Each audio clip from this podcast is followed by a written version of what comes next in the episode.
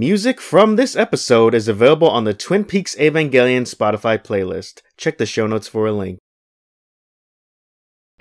Harry, I have no idea where this will lead us, but I have a definite feeling it will be a place both wonderful and strange.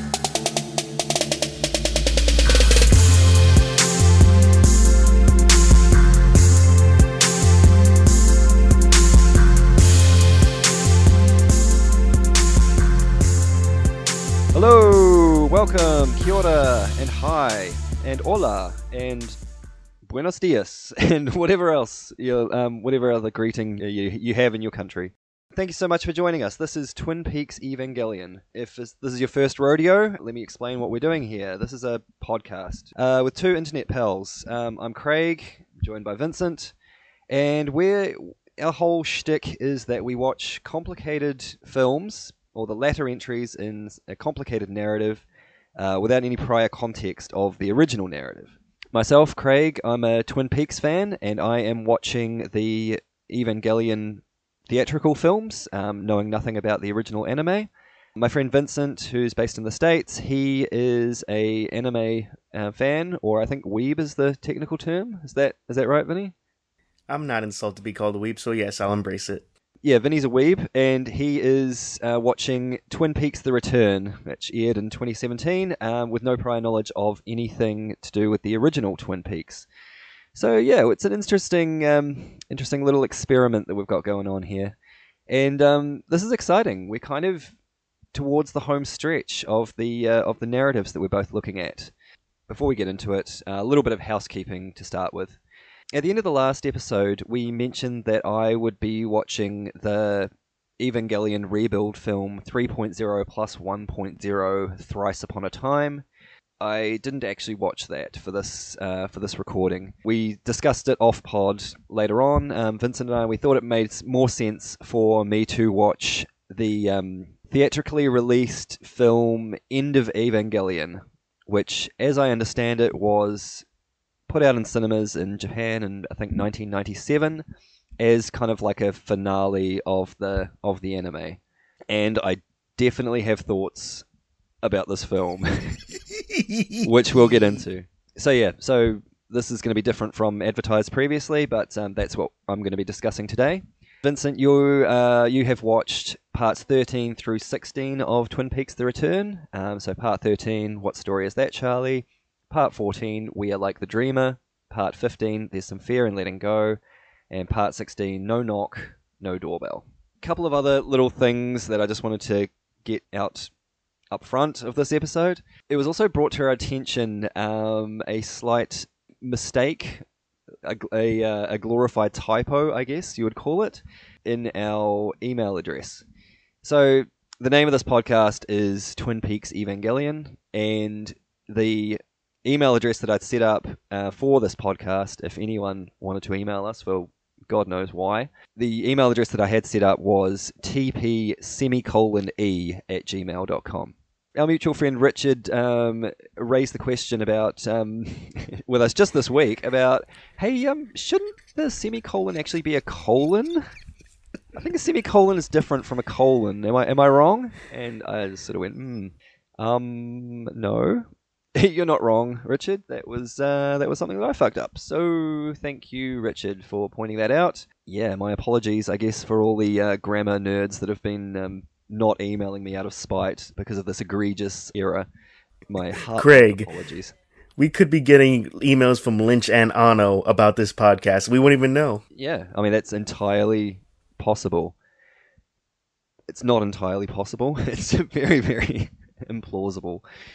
One last thing that I wanted to get out before we get into the discussion um, is a shout out. If you are a Twin Peaks fan and you haven't discovered um, a podcast that goes by the name of In Our House Now, In Our House Now podcast is a great resource for you. It's a pretty academic and analytical look into Twin Peaks The Return specifically, um, hosted by two super fans who have been um, long-time fans.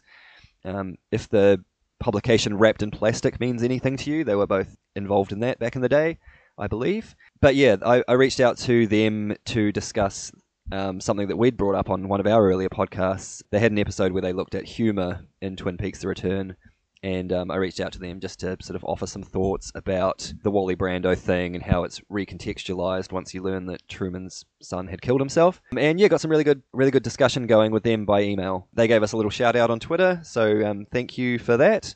And um, if you've come to us from that tweet, welcome. It's great to have you here. So yeah, in our house now podcast, um, go check that out if you want to hear from people who go way into the weeds on Twin Peaks and um, have a lot more um, nuanced thoughts than perhaps we do at this stage. it's a great, it's a great listen. Okie dokie, let's get into it, I guess. Let's think out loud. Vinny, what did you, overall? What did you kind of think of these of this run of Twin Peaks episodes? It's interesting because stuff happens, but it's not as granular in some spots. But it does push the narrative forward and really sets up that the finale is here and within the next uh, two Mm. episodes I'll be watching, since that's what's left. Mm. The return was kind of pitched and um, I think sh- you know written and shot as one big long film. And um, if you apply, I guess, the narrative formula that most films have, these run of episodes would be that sort of second to third act kind of um, rising action towards the climax, uh, with the climax being the next couple of episodes. Uh, Quite a lot happens in these episodes, and it's a really interesting run of episodes. So yeah, um, Vinny, why don't you why don't you talk us through it? What kind of happened across these uh, across these four episodes? Alrighty, so episode 13 opens up with the Mitchums partying with Coop, Cooper and Bushnell. It's all married, that's merry band of guys, because they didn't kill um, Cooper. Meanwhile, we get to see Mr. Todd try and call Anthony, be like, he's not dead, need to fix this. Mm, yeah, pretty threatening. So it's this nice duality of happiness and sadness, but also this weird segment of where the Mitchums bought Sonny Jim a playset, and there's a spotlight on him as he plays with a playset. As this, yeah. it's a performance. Yeah, it's it's interesting. That that really struck me as well because I think in the, one of the previous episodes where they're at the restaurant, it sort of comes in mid conversation, and um, the Mitchums are going, "What do you mean? No, no kid should not have a play set, or not have a gym set." They say, and in my head canon, somehow Dougie has managed to communicate that his son's name is Sonny Jim, and somehow that's Right. got reinterpreted as he doesn't own a gym set. And then, like, also, like, there's lights on it, like, there's Christmas lights. Like, they wanted a full show for this kid. Like, I took, it's funny, in my head, can they're like, well, they're showmen, they run a casino, so they're like, lights make it more luxurious for the kid. yeah, very apropos for um, Las Vegas. Very. And then cut away from this nonsense to Mr. C. He's driving around trying to find Ray, and he finds them in this hideout with other goons. And then a deal is struck where, in order for him to get Ray, he needs to fight this little mob boss guy in an arm wrestling match. I'm like, that this is so juvenile for them. He, he even puts out like, this is kindergarten. Like, I'm the toughest kid in the playground. Gotta beat me. This is so yeah, this was so funny the first time I watched it. hilarious. Like these goons, their their entire chain of command is just a preschool, and it's hilarious. And then, so we see like him toying around with his boss man in the arm wrestling, like good form, and then like teasing him into either way this match will go. And then he just bam hits him down, then bashes his face in. Absolutely just caves his face in. It was very visceral. like we never see like the rest of the body, but I assume like that man's brain is just soup at that point, just completely gone, yeah. just soup. So then Mr. C gets Ray and is like, uh, "Now I got you by myself." Just shoots him in the leg so he doesn't go anywhere and starts interrogating him about, "Hey, who told you to kill me?" And then that's when he really reveals that it was Philip Jeffries through phone mm. contact. He never saw him. Jeffries. Philip Jeffries, the man who I assumed is Tom Hanks or Denzel Washington. And we'll get to that. So then they start discussing how the plan was to kill him and then put this ring on him, this like emerald like colored ring on him, and then he's mm-hmm. like. And then Cooper's like, "Hey, thanks." Just shoots him in the head, so he's dead. Puts the ring on Ray's body, and then Ray's body disappears and goes to the red room. Hmm. Yes. Interesting. It, it was the last play, thing I thought was gonna happen. I thought like the body was just gonna disintegrate and that beyond. No, it's a teleportation to the red room, and so mm. then the ring disappears off Ray's corpse and goes to a a table of some kind that's in the red room. Then like the mm. amputee man is like, hmm. Is like almost confirming, like, well, this is Mr. C I was hoping for, so gotta take this ring and hold it for later. Which is like, oh, so this mm. is this goes back to the master plan of like the beginning of like him talking to Cooper at the beginning about like letting go and he needs to be out there because yeah that that must be the plan getting Mr. C back in here he doesn't belong in the outside world and it's your job to go get him after all these years Yeah, interesting. Interesting. What, what and also we get info about Phillips is in the Dutchman's, so that's where Mr. C's gonna look for him. Then cut to Anthony getting poisoned from a deputy cop in Las Vegas. How and the cop gives him shit about like this is such a cowardly way to kill someone. It's perfect for a little weasel like you. Like not only are you not man enough to like go up to a man and just shoot him, like you will kill him from afar and then run back to your little boss. Yeah, yeah, he really just um, really cucks him in that moment. I mean, Anthony's such a pussy. I mean, come on. Then we get some small business with Norma talking about franchises about the diner with this man Walter. Meanwhile, we're establishing that she has chemistry with this man Ed, but they can't be together for some reason. And It's like mm-hmm. cool logistics with the with the cafe. Awesome little detail. Then we see a talk between Eye Patch Lady and Doc. He's admiring her display for the golden shovel. Oh, it's yes, just this yeah. nonsense of like how they saw each other four years later uh, earlier because she dropped a potato. then we cut away from it. Okay. And Yeah. then we get Sarah in her home watching a looping video of an old boxing match. Where it's like the first round, one guy gets knocked down. We're about to get ready for the second round, then loops back to the hey, first round, boom, just over and over. I'm like, all right, more weird shit. And then hmm. Craig, fucking Billy bullshit. Elaborate on that. It's Audrey and Charlie arguing about going to the roadhouse. Put your coat on. No, we need to just. It's, it's- it's nonsense. Dear um, viewers, I messaged Craig at this moment that I was yelling at my TV for Audrey to put her coat on because I don't fucking care. Just do it so the scene can end. Yeah, no, I, I was just going to mention that you know Vinny was messaging me really frustrated with the uh, the whole Audrey su- um, plot, and I, knowing what I know about Audrey and knowing what I know about where she, you know, what happens, very very funny, very very funny to um to see Vinny in this in this state. like I remember you described me how like in the original series she was like a sexual awakening, she was like a fan favorite and all that. Like whenever I watch the original series, I'm gonna hate her. I'm not gonna like this woman at all. I would just see her be like, no, I don't care. She's not she's not hot. She's corrupting the good stuff that I like, and I hate it. Wow, that's fascinating. No, It's it's really interesting. And then we get that, then we just see Ed eating soup at his gas station credits. Yeah, yeah, yeah. So the last real narrative we get is the Billy bullshit, and we just silently see Ed sipping his good soup at the gas station over credits. Mhm. Fuck off. Wow, strong words. So, n- not a fan of this particular episode, then, or I mean, it was an alright episode until that. okay, interesting. What happens in part fourteen then? Part 14, we go to Gordon calling the Twin Peaks station, and we have a nice little back and forth between him and Lucy. Like, that means they met in the previous series. I get to see them interact. That's cool. I get to see that eventually. So then we get a discussion between Gordon and New Truman about the revelation about the two diary pages, and also Truman hands over the message about two Coopers. Then Gordon's like, hmm, I can't elaborate why I'm excited about this, but I much appreciate this. Thank you, Truman. Yeah, And it's no, like, yeah, I, that's good. I need to see Gordon and Truman in a room together, just them yelling back and forth before this thing ends. Just please. So then we cut to more FBI stuff between Tammy and Albert. Albert starts discussing the first case about their uh, Blue Rose organization that had Gordon and Jeffries in 1975. This Lois Duffy, who apparently murdered a doppelganger of herself and described herself as I'm like a blue rose. And Gordon interrupts him with coffee time with a big old smile and two cups of coffee. Just just as an aside, did you sort of did you catch what the explanation of what the blue rose is, or what it what it kind of signifies? Because I think Oh, yeah. Albert has a Albert has a discussion with Tammy, and she sort of gives him an answer. Yeah, she's very smart. She comes up with well, a blue rose is a natural in nature, so it's manufactured. So what Hmm. was killed was a manufactured Lois Duffy.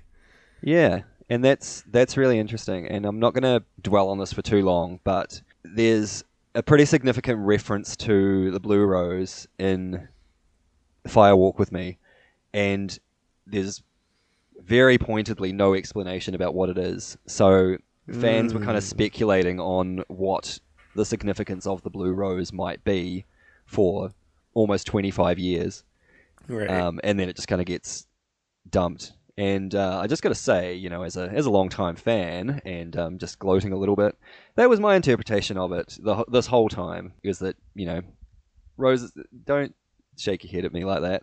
Um, You're so roses- cool, Craig. You're the coolest. I look, I I know, but if I say that I know, then that's not cool. So yeah, thank you. Um, you know, that that was always my interpretation of what the blue rose was: is that it's something that doesn't exist in nature, um, and is therefore not of the natural world. anyway, so what what, what happens after that? Another revelation. So Diane enters the room, Deputy Diane, reporting for duty, and they let her know about the the, the Dougie inscribed ring that was in Jeffrey's body. That's when we get mm-hmm. the revelation that Diane is half sisters with Janey. Whoa! Yeah.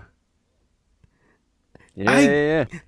Like I knew all these plot threads were going to come together eventually because that's how the show's been going, but she's half sisters with Janey. It almost makes sense with how much they bicker out of their situations like Yeah. one another. Yeah. Um, yeah, that was good. And this this only just occurred to me um, just recently, just rewatching it, is that um, she makes a big deal about not wanting to go into the morgue to see the dead body and, you know, sit out there and smoke and text with Mr. C. But if she had gone in and seen Yeah. the ring initially, then this could have all been, you know, this could have all been done much quicker. Matthew Lillard might not have died. Who knows? exactly. Yeah, things could have turned out quite differently. So then she gives them the information about them being in Las Vegas, and that's when Gordon contacts the FBI agency in in Las Vegas. Then we see these two just dumb FBI agents arguing in how they're gonna find this Dougie and Janie E because there's so many in the Las Vegas area. And then one guy's like, "Well, how are we gonna do it?" Then the head guy goes, "Well, that is what we do at the FBI." that that is that's one of my favorite parts of the whole return. I think is that how many times have I told you? Such a good delivery on that. I, it, oh, it just slays me. I just wish I could see that guy's audition. Like, okay, say this line, but say it how the craziest way you want to say it, and all the different takes they had to get to. Yeah, and then Lynch is just like, no, more, more. more, more, more. Like you're really mad at him. So, as if this couldn't all get any weirder, then Gordon starts talking about a Monica Bellucci dream he had. mm-hmm. Name dropping Monica Bellucci was the weirdest thing for me. so, we get this black and white dream of them getting coffee. Cooper's there, but you don't see his face. Then Monica Bellucci tells him, We're like the dreamer who dreams, lives inside the dream. But who is the dreamer? Mm. It's like, well, more cryptic messaging in the show. I'm all for it. Then it gets weirder, where it then turns into a flashback of the Philadelphia office of the FBI with a young Cooper and Gordon, where Cooper is trying to tell Gordon about a weird dream he had. Then it is known that Philip Jeffries is coming to the room, and a man walks in, and I'm staring at him. I'm like, okay, not Tom Hanks, definitely not Denzel Washington. he gets closer, and then my God, David Bowie shows up. Yes, David Bowie. I am so happy that it's David Bowie because as soon as I saw him, makes sense. Honestly, makes sense. Yeah. Yeah, I mean, when I, when I it was it was a little bit unfair of me maybe to uh, make you sort of speculate on who Jeffries might have been played by um, in the film, and you, you asked me, is was it a big star? And I was like, mm, mm-hmm. You know? Yep, he is. And I yeah, and he is. He was probably one of the most famous people in the world at the time. Um, And I just gave you the cast of Philadelphia as a response. Yeah. I still laugh about that. What's a 90s movie? Philadelphia. that'll do. Funny, funny story about the filming of that scene. So that's a scene that um, was taken from Fire Walk with Me, and Mm, um, okay. Funny story about that particular scene, sort of behind the scenes story. Yeah, they're they're all in the room and they were all sort of shooting and stuff, and um, Lynch goes up to um, Miguel Ferrer, who played um, who played Albert, and he was like, "Hey, hey, Albert," because he called him Albert on set. Mhm. Hey, Albert, check it out. And he's like, "Yeah." He's like, "Look over there. That's David Bowie." and Miguel's like, "Yeah, it sure is." And Lynch is just like, "Pretty cool, huh?" Which is it, such a such a David Lynch thing. It's so funny. Oh, I love it. I love this man more and more. I hear about the behind the scenes stuff. I haven't even looked at the behind the scenes of, this, of the show because I'm scared about, you know, spoilers or with like Mm. offhanded things, but I am so excited to just get into every back behind the scenes There's, thing. there's some about the amazing, yeah, there's some amazing behind the scenes content for the return. Um, yeah, he, he had a, a guy, a documentary maker, sort of follow him around and had like you know unprecedented access to all this stuff. Awesome. uh, really cool. Every director needs to fucking do that on any project. I don't care how prestigious you are. Just have the real stuff about this because this is what we want to see. Yeah, no, it's great. So then Bowie comes in, points at Cooper, and goes, Who do you think that is? And just raises a question about who this man is. And then just cut to modern day Gordon. Damn! Forgot all about that. Yeah, so this memory was apparently lost to him until that very moment? Like, hmm, Yeah. that's interesting too. Because last episode we got this just weird memory of like a woman screaming for Laura Palmer just coming to Gordon again. And now this thing is coming to Gordon again. Like, what is happening with Gordon?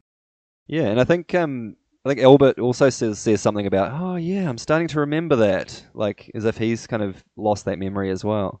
Also, I love seeing young Albert like, yeah, he's still missing hair, so he's been stressed this entire time. yeah, he's he's he's a very fun character in the uh, in the original. So he's just like the crankiest person. I'm It's so good. happy to confirm he is in the previous series. Like, oh, Oh, yeah. more Gordon and Albert shit. Like, oh, this is gonna be such a treat. Yeah, it's great. It's good stuff. So then, cut to the Twin Peaks Sheriff Station where Chad is arrested. Apparently, they've been looking over him for months and they just arrest him. Fuck yeah! Yeah. Chad definitely sucks. Fuck Chad. So then, our beloved crew of sheriffs head up the mountain like the message foretold them. Bobby starts talking about how his old father's base had just a bunch of machines. He couldn't tell you what they were about, but just a bunch of machines up there. Then they head to the coordinates at 253. There was smoke, electric crackling, and a naked woman with a weird face. Yeah, all that happens. And then it gets weirder where the vortex opens up in the sky. All the men are basically hypnotized by it, and Andy is taken. Craig, I was so scared in this moment that they took Andy. I was scared he was about to die because I'm like, Really? he needs to get home to Lucy. He needs to get that chair that she ordered for him as a surprise because she loves him and she wanted to gaslight him into getting the chair that he wanted. That's right. Yeah, yeah. yeah. I was so concerned.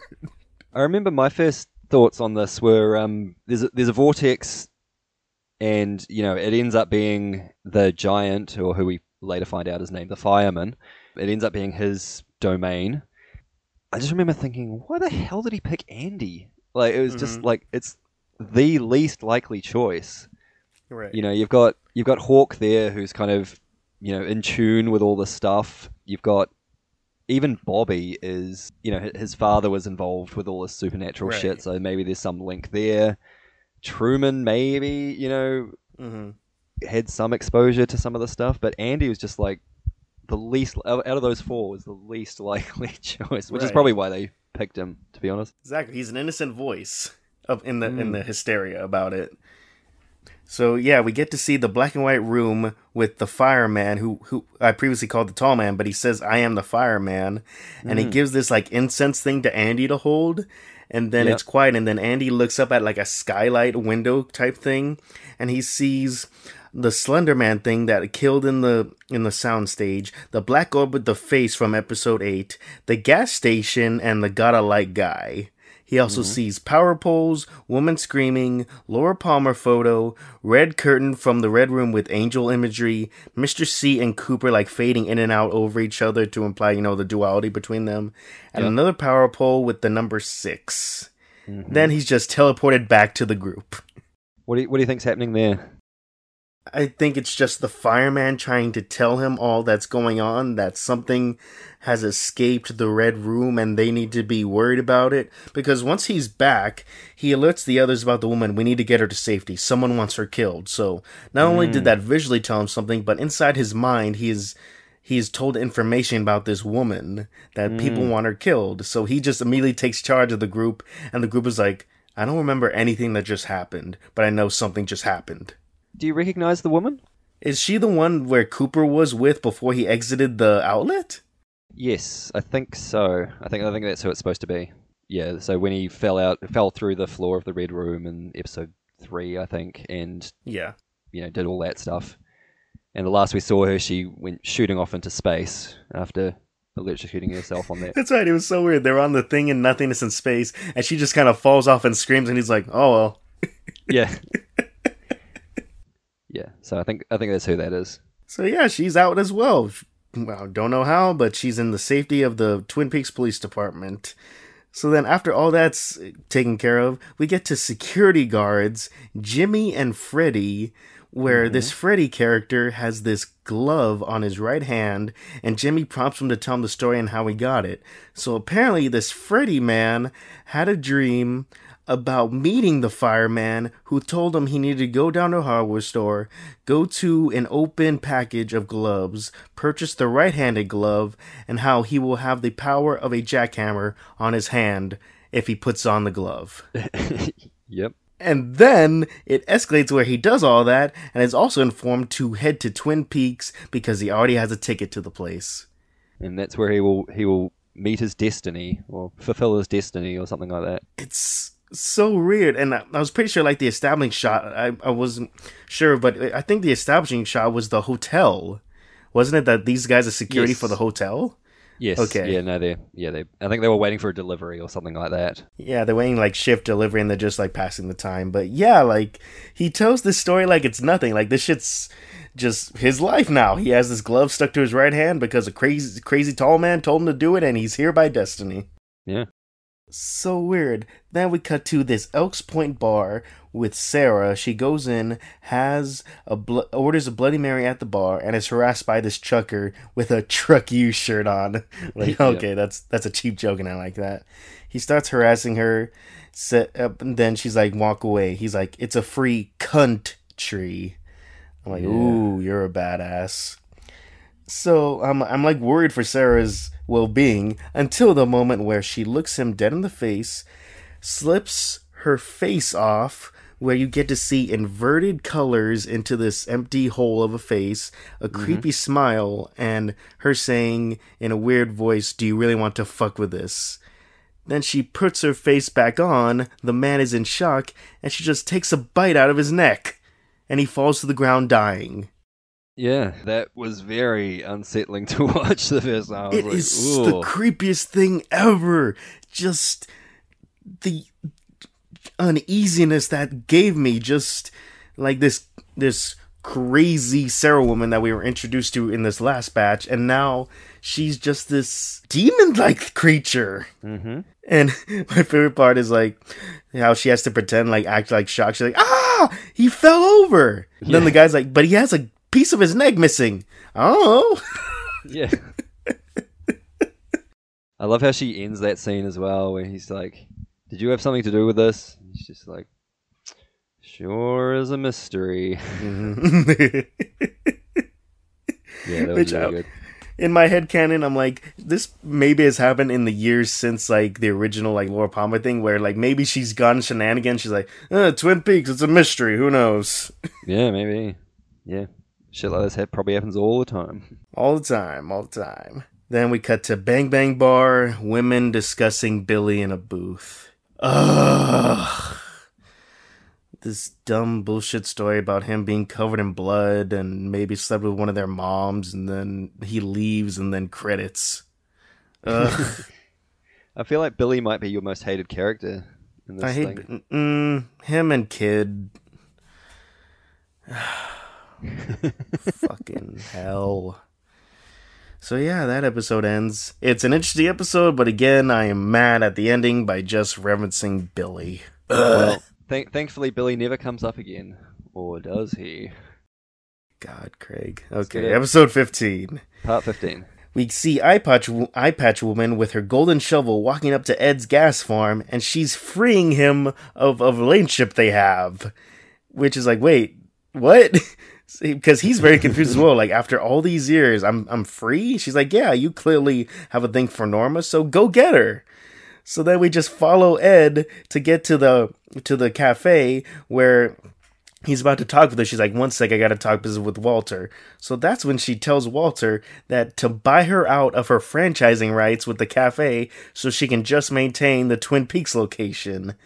Mm. And it's like, okay, because earlier they had discussed like the quality of the pies at the other mm-hmm. locations and how it's not up to par as her standards because at the main location in Twin Peaks she used like organic, fresh ingredients and the mm-hmm. other places are, you know, they pick whatever ingredients they want. So that was like a sticking point, enough for her to just get out on the entire business decision. Yeah. So Walter leaves. Been, been some interesting analysis on these scenes, and um, one of the big analyses is that this whole discussion around Norma and you know the franchising of the restaurants and um, you know the quality of the pie ingredients and all that kind of stuff was probably or probably like an analogy for um, Lynch's um, filmmaking process Mm. and how you know because he's famously doesn't compromise on his on his vision and you know wants final cut of all his products. You know, there's been some analysis that you know Walter kind of represents maybe Mm. you know TV networks that are sort of saying, well, you know, it would be more appealing to advertisers if you know you included this kind of stuff in your shows, and um, and through Norma, he's kind of saying, well, no, it needs to sort of fit the vision, and it's not about money, and it's not about um, you know creating a profitable product so much. It's you know it needs to be done with love and Mm. you know have have all the right things that it needs. So yeah, interesting little um, analysis there. It's funny you saying that. I can expand on that, where it's like she probably got in the franchise thing. Like, let's see how it is. Maybe that's Lynch also saying, "I should direct Dune. Let's see how this is." Horrible experience. Never doing that again. And even with the original Twin Peaks, there's some um, you know behind the scenes stuff with some studio interference and, and that, which we can get into at a later stage if we want. Yeah, that uh, reminds me of a question I wanted to ask you. So Lynch directs all of the Return. How much of the original series does he direct? Uh, a, a bit. He he directed the pilot, which Mhm. he which I think he considers one you know some of his finest work. Um, and the pilot is, in particular is uh, incredible. Mhm. He directed, I think, I'd have to look this up, but I think one or two episodes of the first season. Mm-hmm. I think he directed the first episode of season two, and maybe one or two episodes throughout, and then he directed the last episode of season two, All right. which yeah, I considered kind of the best episodes. Yeah, interesting tidbit too. Um, Norma is played by um, Peggy Lipton, who was a who was a big TV star in the 70s Mhm. Um, she was married to Quincy Jones, the musician, Oh. is Rashida Jones's mother. Wait, what? yep. She's Rashida Jones' mom. Yep. She she passed away, I think, this year or last year. Yeah. Fuck. Yeah, More roller coaster of emotions for me. what? Yep, Rashida Jones's mum. That's awesome. No wonder she's cool. Ah, that ah. Uh, anyways, back to our originally scheduled programming. So after that business debacle, Ed just confesses love to Norma, and they get engaged. So good for them. Yeah. Um, very cool um, Otis Redding track throughout this as well, the live version of I've Been Loving You. Um, great song. It was funny because I loved how like just it was playing with Ed with Norma, then just immediately just cuts out when it's Walter and Norma talking business, then like Mm. comes back in to like celebrate them being in love. Yeah. Really nice. So then after that happiness, we cut to Mr. C driving to a gas station where him and a man walk upstairs and they disappear into the ether where they are mm-hmm. then in a room with the the tar man. He Mr. C asks him about Jeffries. He pulls a lever, light and electricity crackling. Then he is taken to an outside lot outside of a hotel room where a weird woman a- opens a hotel room for him. He walks in the room and the giant tumor machine is in there and he knows that it's Jeffries and it starts talking. Now, Craig is the voice. Is Yes. it Bowie's or is it just a construct? Um, it's not Bowie's voice. Mm-hmm. Bowie, I think he he was doing a um, sort of a southern accent in the film, Right.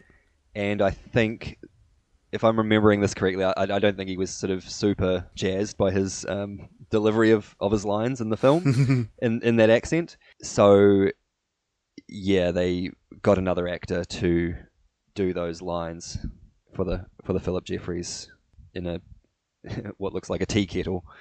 Yeah, just a giant tea kettle smoking thing that's talking to Mr. C. So they start discussing, like, hey, why kill me? Did you call me five days ago? No, you didn't? Why? Oh, I don't have your number. like, that got a chuckle mm. out of me, just like the small little, oh, I don't have your number. Why would I call you? Then we get a flashback, talk about this flashback about Jeffries not wanting to talk about Judy, this Judy woman, how this Judy woman is a mystery. And mm-hmm. then he's trying to get information, and then Jeffrey's like, "Well, just ask her yourself. You know who she is." And then he's he asks for information about that, and then the machine starts smoking out letters for Mister C to write down. so as if this machine can't get any weirder, it is actually messaging through smoke numbers to Mister C. Mm-hmm. So then, after the numbers are written down, Mr. C's like still trying to talk to the machine, but this phone ringing is interrupting the conversation. So he finally answers the phone and is teleported teleported outside to a payphone where it, it just ends. like, Yeah. okay, so clearly there was more to be had, but the machine did not want him in there anymore. So just get out. Yeah, Jeffries didn't want to continue that conversation. Maybe who knows? So then, Kid shows up to confront him about him being an FBI agent and how, how do you know who I am? Oh, my mom's name is Audrey. When he said that, I'm like, oh, God. Audrey. Sorry, this is just that's such a funny reaction. Just don't. Uh, so then he beats up the kid, doesn't kill him though, which makes me upset. And then he's like, get in the car, we're going. And before they leave, he texts Las Vegas. Then the whole gas station disappears after they leave. Yeah, interesting. I assume it goes back to the weird alternate 1950 with the big roaches and gross shit. But who knows? Who knows? So then we cut to the woods where Stevie and this junkie woman are freaking out. He's talking about killing himself, and he's like, But I'm a high school graduate. What? Yeah, it was. It was, re- it was really hard to hear that. Like I had to sort of put the subtitles on to understand what he was It's- saying there. And he's I mean, it, it's an interesting performance, but like just that little tidbit, but I'm a high school graduate. Yeah. okay. So then it's just this like this back and forth about no, don't kill yourself. Oh, but I have a duty. Then this man with a dog starts walking by and sees them. So then they scatter and freak out. We just follow the woman, but hear a gunshot where Stevie's location was. So presumably he did kill himself. then the dog walker goes back to the trailer park to tell Carl about the incident because he hmm. knows that Stevie lives there. I just, I just want to pause here for a second because the dog walker is somebody whose name you will have seen in the credits a lot, um, but we haven't actually talked about him very much on this podcast. And we haven't even talked about him at all, to be honest, on this podcast.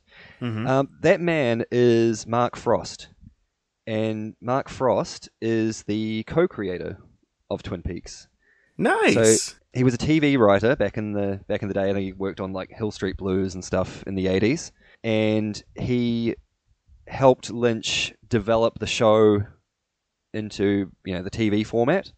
Mhm. Um, and yeah, he co-wrote The Return with Lynch, so he didn't have a hand in Okay. directing or anything like that. Um, Mhm. but yeah, he was the he was the co-writer on that. They wrote it together. He also wrote a couple of books, which one of which came out before The Return came out, Mhm. The Secret History of Twin Peaks, and that was kind of a um, you know, it was, it was sort of designed to fill the gap of you know what might have happened between in the 25 years between the seasons. Oh.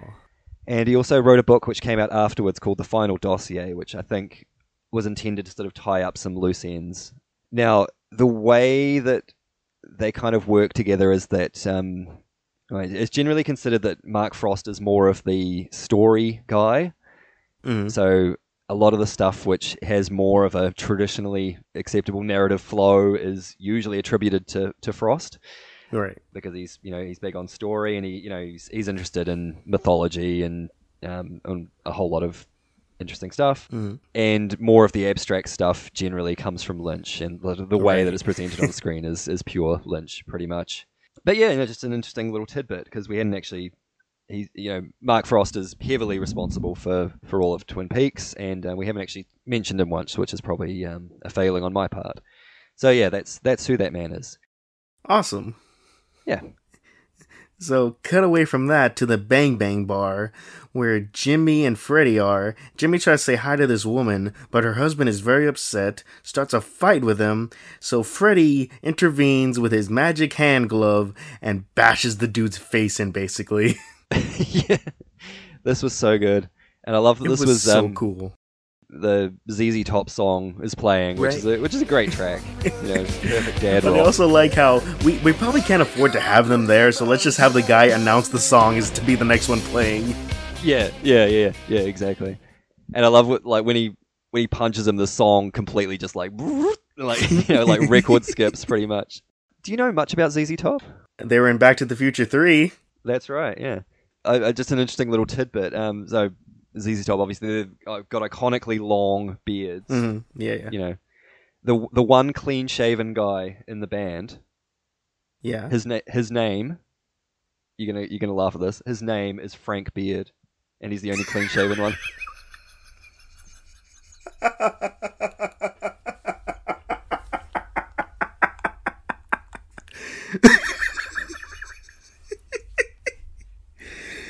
That's awesome! I know, I it's need to good, eh? listen to ZZ Top.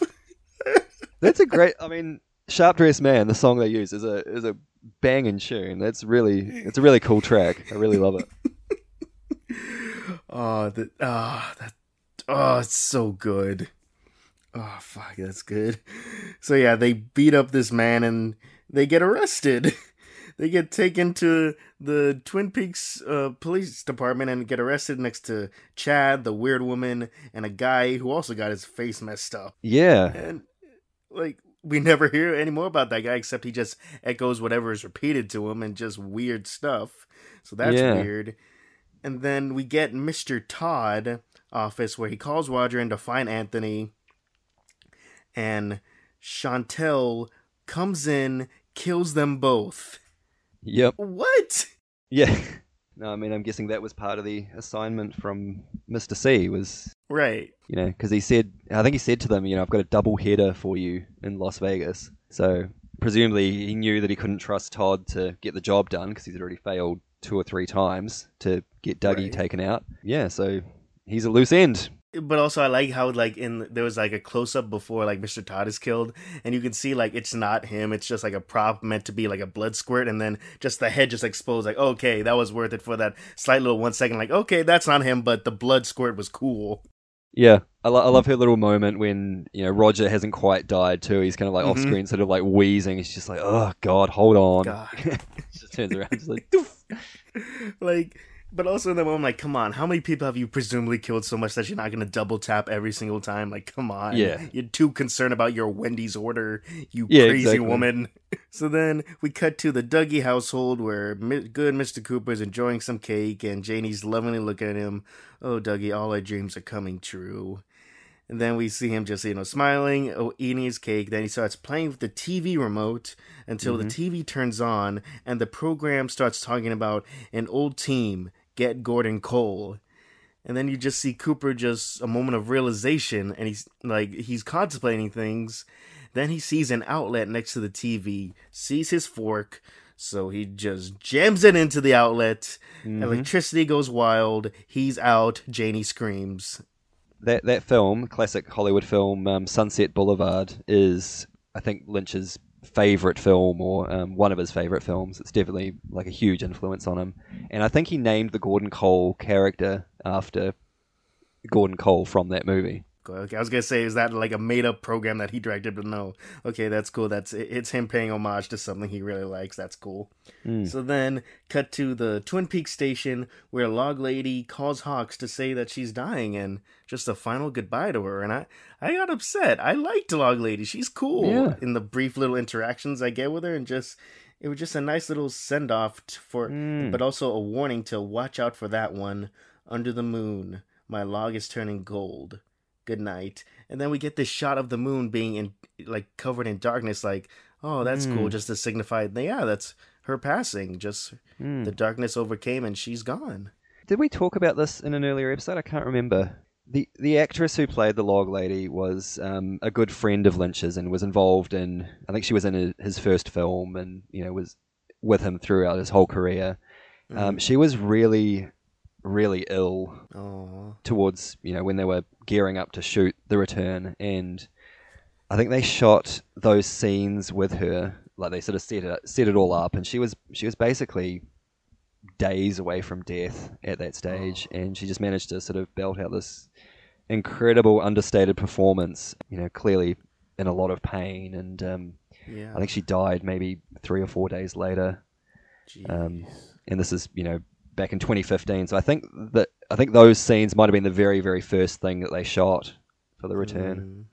Yeah, oh that's great to hear that he did that for just have Yeah. the most beautiful send off ever for this one person who meant the Mm. world to him probably yeah, absolutely. So then Hawks gives the news to the rest of the group, and just Lucy's devastated, which is like, yeah, I'm sad too, Lucy. So then after this, Billy bullshit. Back to Audrey and Charlie. Back to nonsense. Blah, blah, blah, blah, Put your coat on. Let's go. And then, then finally, Audrey just attacks Charlie and goes, "I fucking hate you." I'm like, yeah, me too. I hate both of you. I hate. This is exactly how I feel. Then cut to Bang Bang Bar. A woman is pushed out of her booth by some bikers. She crawls on the ground of the dance floor, screams, credits. Yeah, that was a cool scene. I really like that scene. It was cool, but like, fucking Billy bullshit preceding it again. Just, oh, God. Yeah. God. Episode 16. Mr. C and Kid go to the coordinates where he's been getting the information from all this time. He sends the kid up there with a tracker and so goes, What's it's all harmonious beeping? Then you found it. So then Kid goes up to this giant rock, goes, I found it, gets electrified, and presumably dies. Yeah. Fuck. Yes. Yes, great. Ah, think Feels they- so good. They they have a little exchange before that where he sort of says, you know, I've been given coordinates by three separate sources. Two of them are the same, and one of them is different. If you were faced with that, what would you do? And he goes, The two are the same. Yeah, I'd go to the two that are the same. Is that something you'd do, Vinny?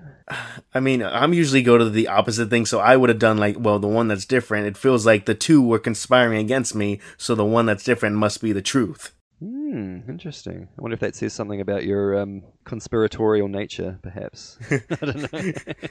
Do I have trust issues? Oh, buddy. You want this podcast to be four hours long? No. Let's keep going. All right, enough therapy. So then, Mr. C just goes, oh, well, goodbye, my son. Now, did you did you twig that there was a father-son relationship there before this? No, I just figure it's like, well, I get, I should say something. Goodbye, my son. Like kid, like he's a kid or some youngs. I didn't find any like relationship behind those words. No, the only reason I ask is that um, this was kind of like a thread that people were tugging at um, prior to this Mm. episode, because there was this whole thing about how I think on the on the Skype call that Truman has with Doc, um, he mentions that Cooper went and saw Audrey Horne when she was in intensive care before he Mhm. vanished, and this was 25 years ago. And then we found out that Richard was Audrey's son, and so we're sort of thinking, oh, drawing some pretty grim conclusions from that. Well, good thing that's the last grim thing we'll talk about about a hospital scene in this podcast. yep. So, but also during all this, uh, like, what I think is Jerry, was it Jerry who was on looking with binoculars? I think I'm high! Yes. Okay, so Jerry was on looking with this, trying to use binoculars, but using them the wrong way. he uses it like as a monocle, but it's also reversed. Yeah. so he can't see anything. Then once the explosion happened, he goes, bad binoculars. Yeah, he thinks that somehow he's his binoculars have caused this explosion to happen. It's so funny. So funny. So after all that, we uh, Mr. C opens up his phone, sends an emote smiley face with all. But then we get a close up of the phone and it says not delivered, which is like, hmm, interesting. So then, cut to outside the Dougie residence where Hutch and Chantal are parked to scope out the place, but also the FBI stopped by to look at the place. Like, okay, well, something's gonna happen with these two different factions. yeah. So then we establish that, and then we cut to the hospital where Cooper's on a ventilator, surrounded by Janey, Sonny Jim, Bushnell, and then eventually the Mitchums, where they're all like discussing, well, he's out of it. We don't know how long he's gonna be in this coma.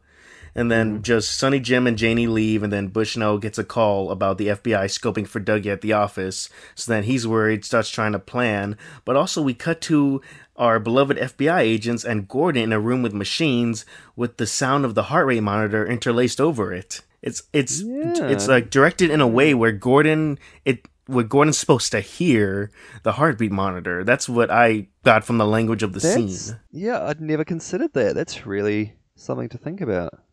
Hmm. because it's never addressed later about you know hey i heard you know it was just that one little insert of like gordon knowing what that sound is because the sound is interlaced over him so it's like does he know what is this That's really interesting. And for the first, I mean, for as much sort of listening to discussions about about Twin Peaks and analysis and that kind of thing, this is the first time I've heard this interpretation. This is really interesting, Vinny. haha success this podcast is worth it Let's not go crazy.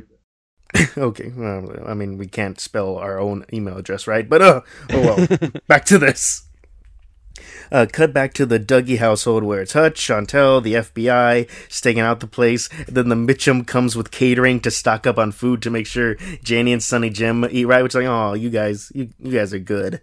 So then it's oh, both sides being confused about what the hell is going on. And then, as Hutch and Chantal are looking, a man in an accounting uh, car comes up to them and says, Hey, you're in my driveway. Like, we're not in your fucking driveway. Piss off. so then, it's like, the man's like, All right, I'll move car for you. So then he just keeps ramming into their van, backing it until it's outside the dri- his driveway, he presumes. Then they get mad, start shooting at him, and then he goes to his trunk, gets out a different gun, and just blows them both away. Yeah, very strange scene. It's so weird. And then the FBI are on looking at this thing and just arrest that man after he kills them both. So it's like everyone is taken care of, and the Mitchums are very confused about what's going on. And he says, well, people are stressed. It's a calm neighborhood, and pe- but people are stressed. yeah. I think that might be one of the funniest lines in the whole thing. It's like, you know, It's so fucking funny. Just them putting the guns away as soon as they see that back. Oh, oh, chill, chill. We're okay. But yeah, good. but honestly, as an action scene, it's shot great. Like, fuck, David Lynch can direct action scenes. Yeah, man. And just going back to the like the Tarantino vibes, it's really like the, you, that, you'd mm. expect that in a Tarantino film. That whole, you know, being shot up and like you know the being riddled with bullets, and then they're still sort of like Tim Roth being shot up, yeah. yeah, coasting towards like you know the the handbrake's off, and it's just kind of coasting towards a thing, and like you know rams into that pole, you know, at you know a very slow pace. It's just very Tarantino. so then, after that nonsense, cut back to the hospital where the man missing an arm fades in with the red room, and Cooper wakes up. And he goes, Are you awake? 100%. The other one is still out there. And then Cooper goes, Do you have the seed? Then he takes out the gold ball, which used to be mm-hmm. Dougie. Like, wait, that's a seed? That's the seed that Dougie was made out of? Mm, uh, maybe. And then he he tells him that he has to make another one, pulls out a clump of hair, gives it to the man, and the man just nods about it. And then he just disappears into the ether again. Yeah. There's some interesting stuff going on there. Uh, And then everyone comes back in the room, sees that he's fine. He gets discharged with great vitals. Then he starts prepping to leave, get, getting dressed, and sends Janey and Sonny Jim to get the car. And then he asks Bushnell for the secret gun he has, which that was a small thing. I'm like, that's interesting that I assume that Cooper was locked in there all this time, but he was still observing his surroundings and spent enough time with Bushnell to see that he was packing on him the entire time. Yeah. Yeah, potentially. Yeah, I hadn't considered that either. Ha ha ha ha. I've- mean, my reading of it was just that he's, you know, he's just so eagle-eyed that he kind of noticed a, you know, little bulge in his, you know, where where the gun would be or something. Yeah, but he says it like, "Give me that uh, gun you you have on you uh, at all times." Like, oh, okay, so he knows that it's on him. Hmm. Okay, that's interesting. so then he gets on the phone with the Mitchums to meet them at the casino, but also have their jet fueled. And then Craig, this moment I've been waiting to tell you this entire time because Twin Peaks does the most anime thing possible, where the opening song starts playing as shit is going down. Craig, there are countless anime series where the final episode skips the opening song, and in the final battle, the opening song pit plays almost like a "fuck yeah, let's go," and this was the most anime thing in this entire series. Wow. Okay. Where I'm like, That's- David Lynch has seen anime. This is confirmed. I don't care what anyone else says. It's interesting because one, one of the criticisms, or not, what, well, not, maybe not criticism, but one of the observations was in the original series, there's these music cues and you know specific tracks that come up and sort of underpin various scenes, and in the return, a lot of that was absent. Like there were there were uh, Mm. very very few, and I think this might have been the first time outside of the title sequence that that track had been used. hmm Maybe. Uh, no, I'd I'd have to check, but um, Right. yeah, def- definitely used to this kind of level of prominence at least. and then it gets more fuck yeah where like it's bushnell being like but um um oh what's oh cooper telling bushnell hey if gordon calls give him this message and then bushnell goes yeah but also you should know the fbi is looking for you then cooper goes i am the fbi Yeah. fuck yes as the music is playing like oh this is so good You can imagine the reaction that that line got from fans of the original show who have been waiting Mhm. like 16 hours at this point for Cooper to come back, basically. You can imagine the kind of response that got.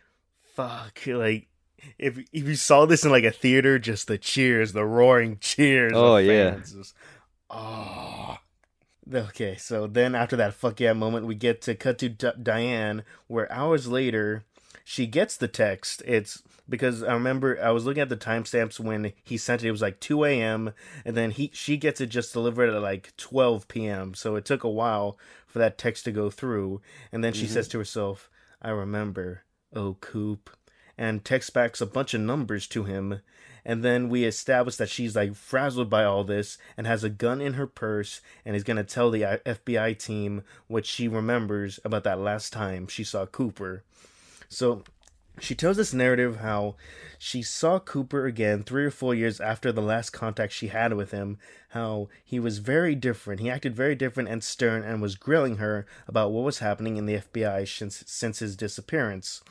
And then at one point he leaned in for a kiss, and she admits, "Well, it happened before. We how we've kissed each other before, but this time felt so different. The second he touched my lips, I knew it was different." And then he took comfort in seeing her pain, and then just the most heart heartbreaking performance ever. How she just disclosed that he raped her. Mm. Yeah, this was Like- harrowing to watch.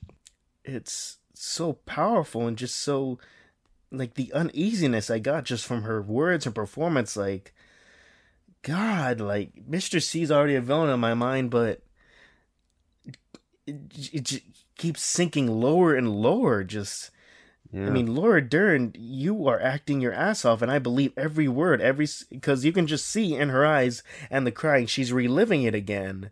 Like for some reason, she forgot about this as well, and it just came back to her, and she's having to relive this as she's giving the information to the FBI.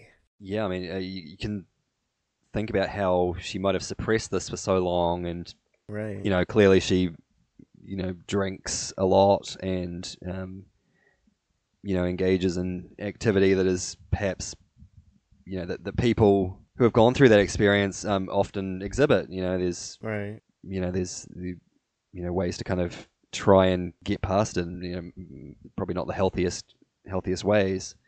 hmm Yeah, yeah, it's powerful stuff. It was so powerful, and then it, we keep cutting back to like the gun in her purse and like teasing she's taking it out, but she takes out like a smoke or like candies or whatever on the table, and then she disclosed how she was taken to an old gas station afterwards, and then she starts mumbling to herself in sheriff station, "I'm not me."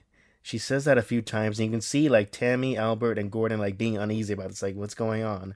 And then she finally pulls out the gun, aims it, and then Tammy and Albert just shoot her up, and then her body just warps out of that reality. And then we get this little thing about Tammy being like, a real tulpa. I'm like, tulpa? What the heck are you talking about? I, I was very confused in that moment. A, what's a tulpa? What, what was your what was your reaction when she sort of like flew out of the room? What I mean, at this point, I already, I already assumed that she goes to the red room. Like she goes there. Like at this point, where when shit disappears, you go to the red room. So I'm like, huh, interesting. How at this moment she dies, presumably she's taken there. Hmm. And then what a what happens after that? So then we get a shot to her of the red room. She's sitting in the chair, and then the man with the missing arm approaches her and goes, "Someone manufactured you." And then she goes, "I know. Fuck you." yeah, that's right.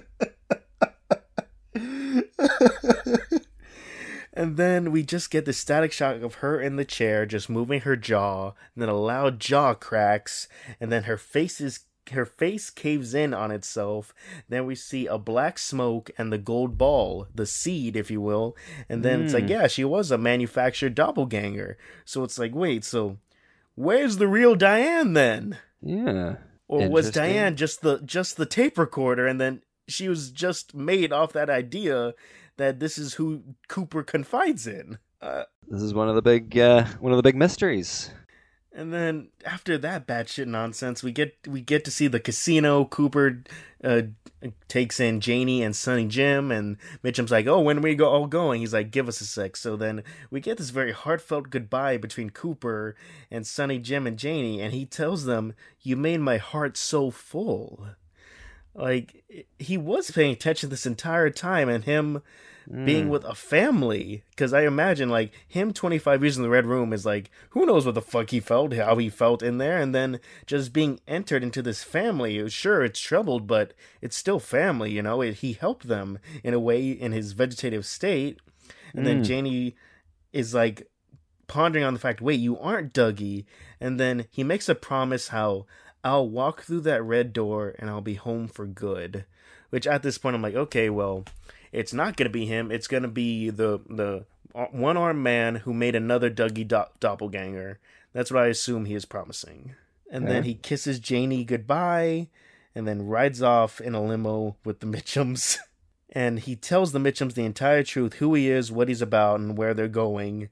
The Twin Peaks Sheriff's Department, and the Mitchums are like, "Uh, we have uh, trouble going to an establishment like that." And then Yeah. Cooper goes, "I'll vouch for you. You guys have hearts of gold."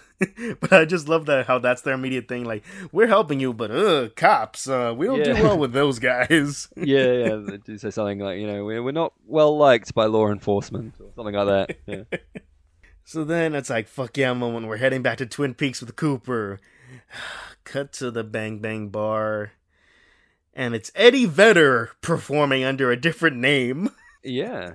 That's an interesting point. Yeah, I think I think that's his real name. It probably is, yeah, because Yeah. Eddie as well, something. but I was there like, oh, the most 90s things ever. Eddie Vedder. Bro, Bobby's head on a grill made of concrete. Yeah, river flow. Oh, Bob's a real. So, anyway, I'm like, okay, She I'm lies vibing and this. says she's in love with him. Can't find blah, Seattle. For all you Zoomers, that's what grunge is. yeah. yeah, you know those Nirvana T-shirts you see down at Hot Topic. Yeah. Anyways, let's let's move Okay. on. So I was like, okay, cool. I get to hear Eddie Vedder performing. Then who walks in to the Bang Bang Bar? Audrey and Charlie. Fuck off. I don't care, is what my note says. But this was their So whole. then- This was their end goal, though. They wanted to get to the. They wanted to go to the roadhouse, and Yeah, but look, they've put their coats on. They've made it out the door. You should be Yeah. happy, right? I sh- yeah, totally. I'm I'm happy. So then it's just them talking around to various people as the performance goes on. So then after the performance ends, the announcer goes, "Now it's Audrey's dance." Then this song comes on, and Audrey, almost in a hypnotic state, starts dancing at the dance floor that's just been cleared out by everyone. So apparently, this is a thing that happens where Audrey does a dance by herself on the dance floor, and almost in like a hypnotic state. And then a random fight breaks out between two men, and it kind of snaps Audrey out of her like trance, where she immediately runs to Charlie and goes, "Get me out of here!" And in that moment, she is teleported to a white room where she's not wearing the same makeup or same clothing. She just looks at a white room and a mirror at herself, and then just she's confused. She's like, "What? What?" And then cut back to the main stage of the band. Weird audio plays of their music, and then credits. Yeah. So what's going on there? What's going on is they're trying to make this plot thread relevant, and I don't like it. I'll, I'll give you a little bit of behind the scenes knowledge because um, I think you'd find this interesting. So Mhm. when the when the script was being written, um, apparently Audrey's scenes were very very different. So what we saw on screen was not what was originally written for that character. And we don't know for sure, but there's some evidence to suggest that what happened between Richard and his grandmother Mhm. in that whole scene, there's some evidence to suggest that that was originally intended to be Audrey in that situation, rather than rather than the grandmother. Okay. Sherilyn Fenn, who plays Audrey, whatever the scene was as written, she didn't like it and basically refused to do it. So the whole Audrey storyline was essentially written at the last minute and was one of the very last things that they shot. You don't say. I don't get the impression of that at all. And um, yeah, so I think Lynch wrote that by himself and added it in sort of at the last minute so that Audrey would have a presence in the story. But if it seems a little bit disjointed, which it you know clearly you've articulated that it does, um, Yep. that's probably the reason behind it. So yeah, just let me just go on my little rant here. So the Okay. reason why I hate this is it's obviously disjointed, but like it's weird, but not in the sense everything else is weird because everything else is weird is at least intriguing. This is just dumb domestic stuff that has zero place. I feel like I'm late to class and just listening to the lecture. I don't know what's going on, and it's just a circle of back and forth argument, which is sure realistic for a domestic, you know, argument, but just get to the point, please. And then you get to the point, I'm still upset, and then, oh, wait, this is weird shit, and now it's gonna pertain to whatever the weirdness is in the overall show. Ugh. mm. no, I can sense your frustration, and um, that is that was definitely shared among the uh, among the community. Um, I think a lot of people were frustrated with the Audrey stuff. As fans who had an attachment to original recipe Audrey, it was very jarring and very um, disconcerting to see her character portrayed in that way. I think I think personally I think it's a weaker it's a weak point in the in the return overall. Um, I probably don't have the same level of vitriol towards it as you do, but um, Mhm. but yeah, I think I think it's definitely one of the weaker aspects of the of the uh, narrative. Yeah. And that kind of brings us to the end of the end of the four episodes, doesn't it? Recapping. Yep. Shall we talk about the end of Evangelion then? Yes, let's let's let's get it over with. All right. Let's get you to Unit 1. Move it!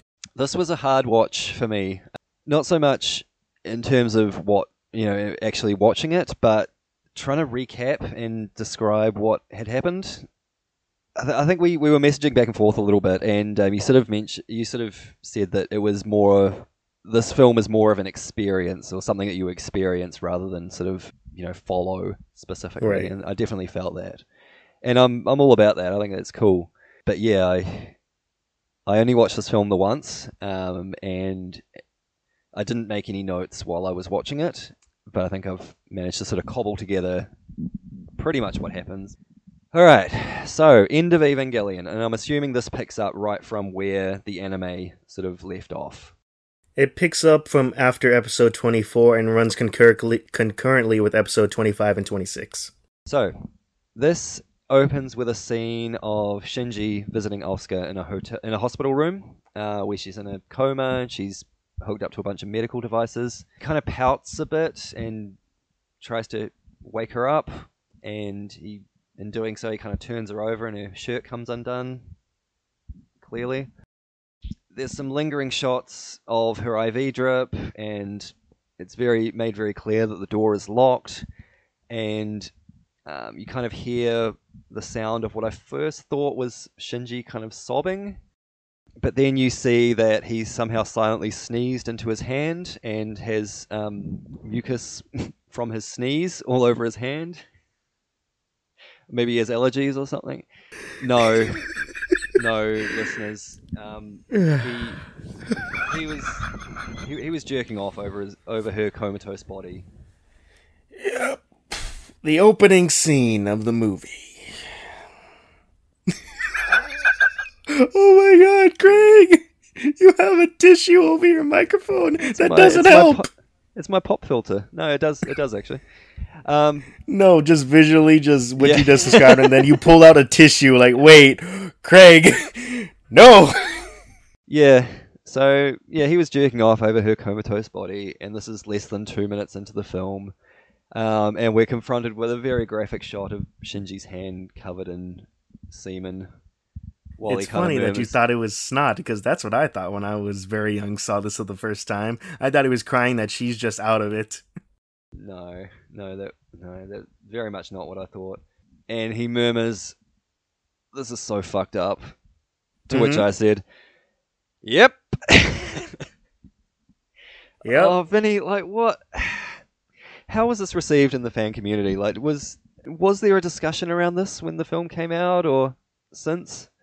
Uh, yes, it's it's Anno making a commentary about how gross anime fans are and how their over sexualization of the young teen protagonist in any type of medium. So it's like this is him confronting the fan, basically like, see, this is you. This is what you do to innocent characters. You just use them as objects.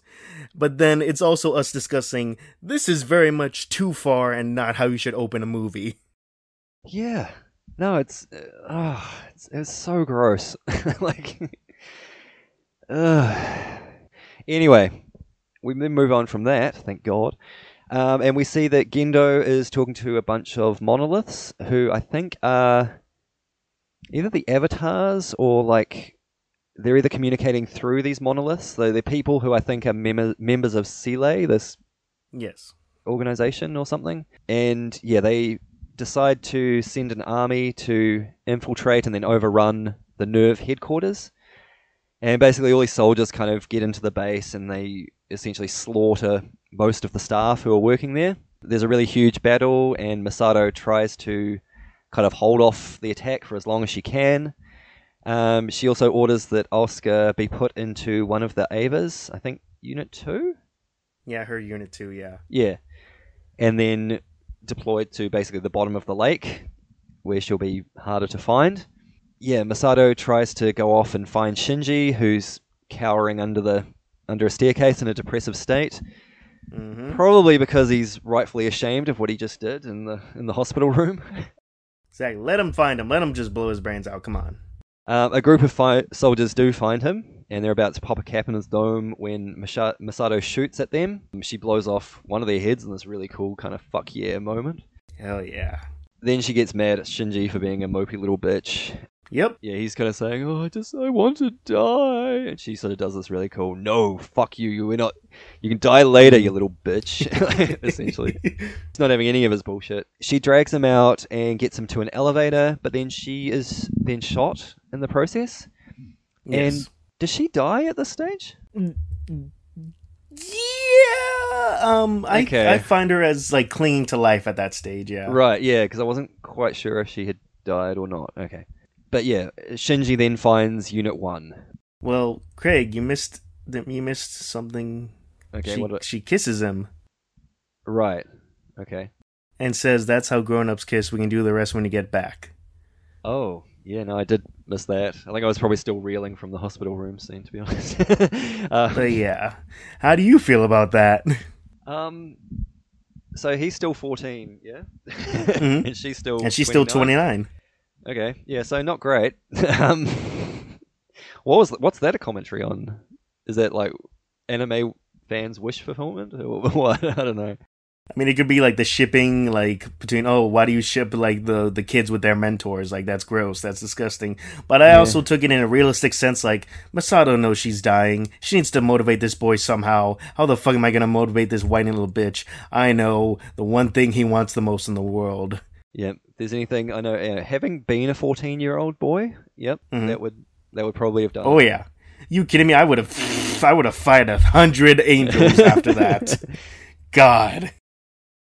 Anyway, Gendo, meanwhile, he finds Rei and plans to use her somehow to trigger the third impact, hmm which to me seems a little bit selfish. Yep. Well, that's why this why this entire operation is is being because it's him talking to Seele, and then they're like, "This isn't part of the plan. What are you doing? We're supposed to cause instrumentality." And Gendo's like, "Yes, I have all the plans. I have every single chess piece. I'm gonna do it without you guys." So then that's when Seele sends the army to infiltrate NERV to try and stop Gendo and Ah. everyone. I see. Okay, so he kind of wants to trigger the third impact because that will somehow reunite him with Shinji's mother, right?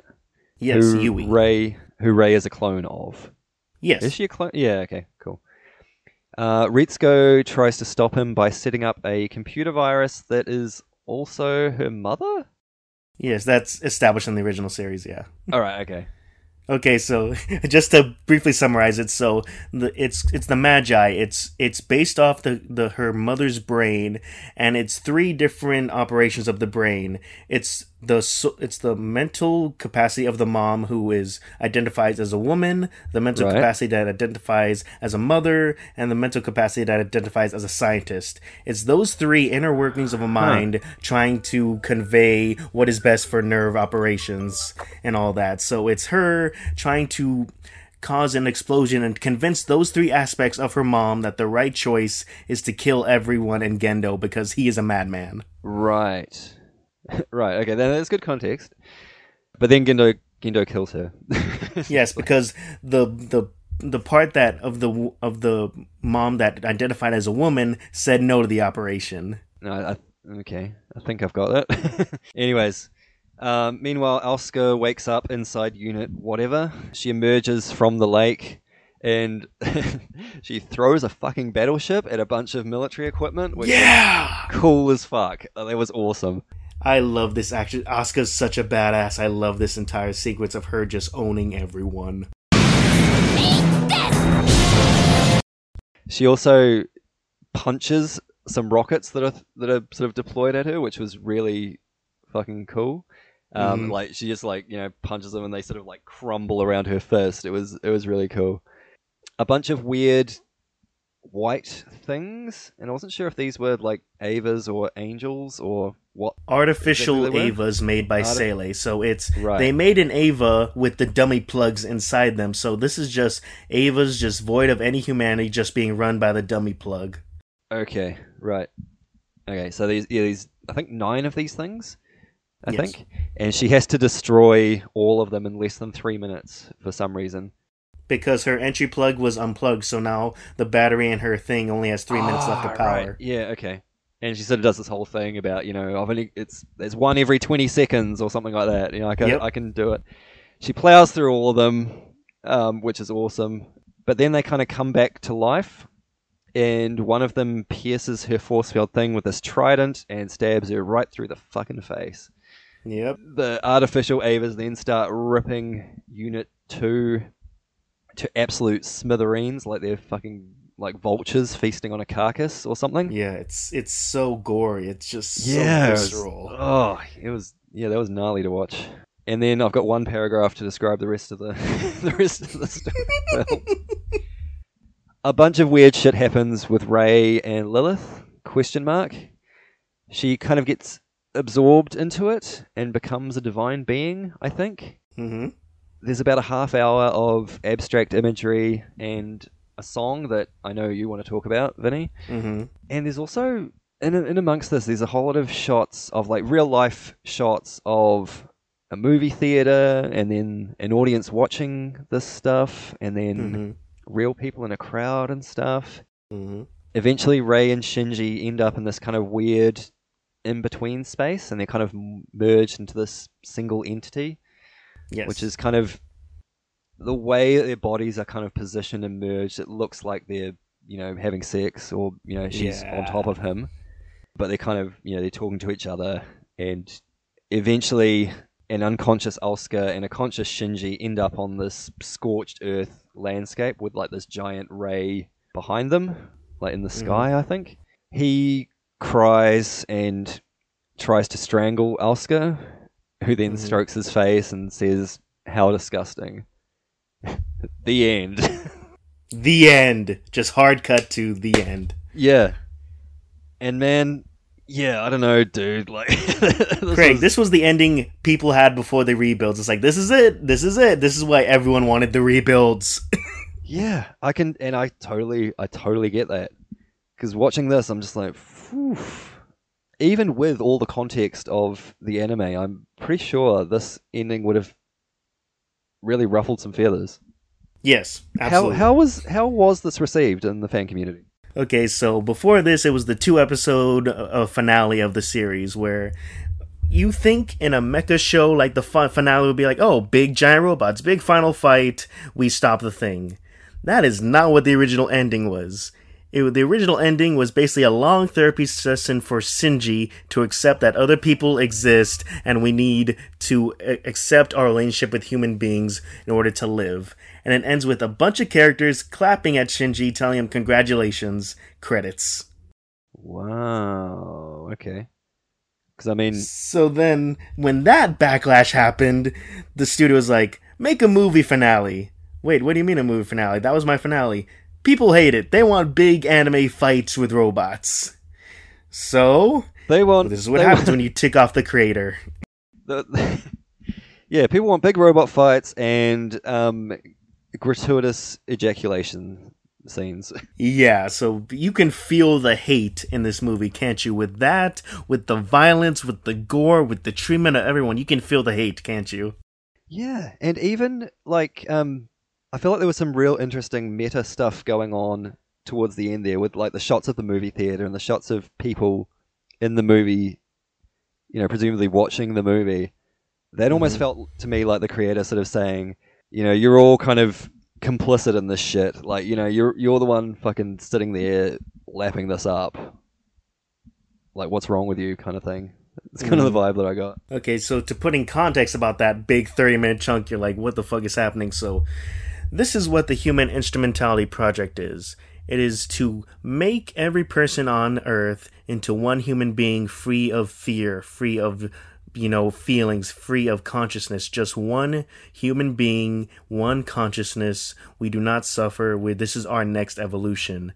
So that is what ha- is triggered when Rei conjoins with Lilin and starts causing basically the rapture where everyone starts turning into LCL, this goop.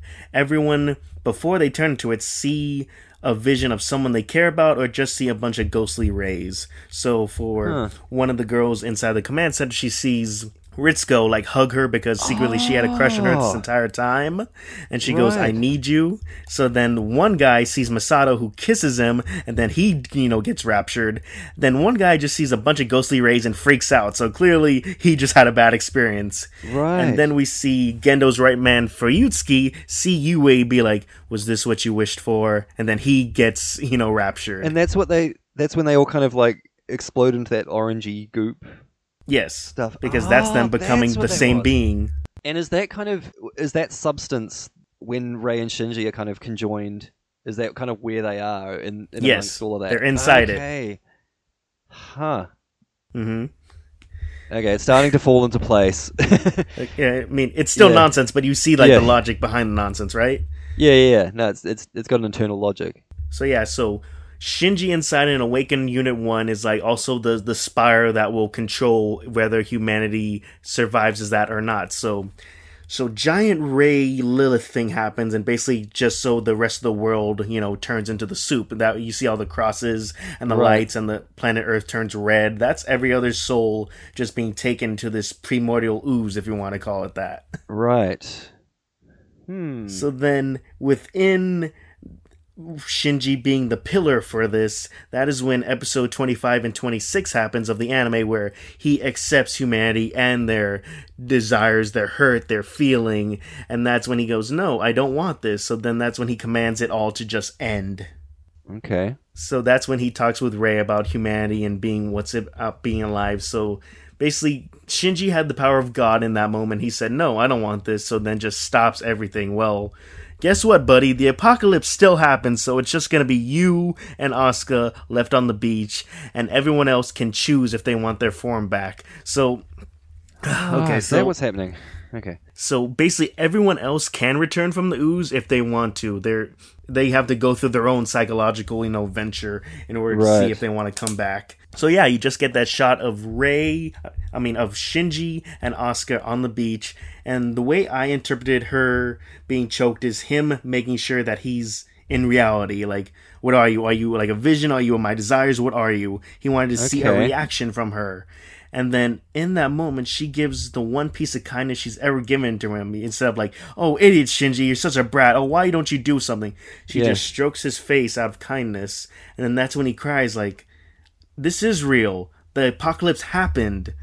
I did all this, and this one girl that I love, I'm about to kill her because I thought she's imaginary." And then also with the disgusting line with Asuka, there's two things about it. One, it's the interpretation that she knows that he jerked off on her body because when they're all one consciousness, they share uh, feelings and emotions and memories. Right. So that's what I interpreted her being like disgusting. Like, no, now I know what you did to me earlier. Oh, that's uncomfortable.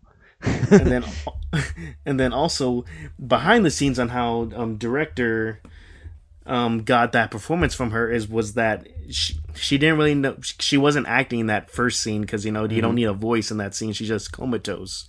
So it's just Hideaki Anno discussing okay Asuka because he didn't like the original way she was saying disgusting in like the final moment. Then then he gives context about what happens. Imagine you're in a, a hospital bed. A man is in there. He'd do anything in the world to you he can do whatever he wants to you. Can't do anything. You're asleep. You don't know what's going on. And then he he does what he does. How do you feel? And she goes disgusting. That's how he got the performance in that final moment. Wow. which is like yeah, that's but it's a genuine reaction. It's not acting. It's her generally saying disgusting. I mean, you hear you hear these stories about how directors get performances out of out of their actors, and yeah, that's that's icky. Mhm. But um, that's the end of Evangelion. Yep. I I could not imagine being a fan of this and having that as an ending. Like I would be I would be pretty mad to be honest. It was better received because of the cool violence fights. Yeah, and I mean, I, I did. Uh, don't get me wrong, I did enjoy all the abstract imagery and all that kind of stuff. And um, I was going to do a separate section about music in this discussion, but I think we can just kind of talk about this now. That mm-hmm. song, what's the name of that song? Komm Süsser Tod. Which means "Come Sweet Death," I think. Yes. Translation. Yeah. Vinny, is this the most upbeat song about depression and suicidal ideation in the world? Yes. That is why I am obsessed with this song because not only does it play over the apocalypse of this entire movie, it talks about depression. Anno's the one who wrote the lyrics for that song. Now, I have a question about this. In the Japanese release of this film, were those lyrics still in English? Yes. Okay, so that's the only version of the song. There isn't like Yes. a Japanese. Okay, it's it's just, it's just interesting to me that um, you know for a Japanese production, a Japanese creator to write a song where the lyrics are sung in English and it has a title which is what German. I believe German, yeah. Is there anything to that, or like was it just I, I'd imagine that for a for a Japanese audience that wasn't um, that didn't you know didn't know English so well, it would be almost like us watching the second film and having that really cool lullaby song um, Right. in, that, in that final scene in Japanese and not knowing what it's actually about or anything. I Right, mean, was because was, I I take those both instances as you just feel the vibe of the song over this Yeah. moment. I wonder how much, if anything, the meaning of the lyrics was kind of lost on a, a Japanese audience or an, on a non-English speaking audience. Right. Because those lyrics are fucking bleak, man. Like, Right. yeah, like they're sung in a way where it's not a bleak song. It's No. you know the tempo is upbeat. It's tumbling down, down, and it's but the second you analyze it and listen, like wow, this this feels appropriate for the song for the ends of the world. yeah. And I mean, I don't have the lyrics in front of me, but it's all things like, you know, I know I've let you down and my love is gone and, you know, and I don't, I want to end things. You know, it's, it's lines it all like that. keeps tumbling down. Yeah, it reminds me of um, I I'm only thinking about this because I heard it in a in a chemist yesterday. Um, the song "Steal My Sunshine," which Mm. is you know which is a really sort of poppy, upbeat song, and Mhm. it's about depression. You li- listen to the lyrics, and it's all about you know being in a depressive funk, basically. And it's like the it's it's just as the kids say, a huge bop. yeah. Yeah, it, it reminded me of that a little bit. Great song though, like far out. What a Right. what a banger! I actually I listened to it on um, in the car this morning because I had to drive somewhere, and it it lasted the exact like the exact um, duration because it's a long it's a long track. It's it's nearly It's eight so minutes long. long. Yeah.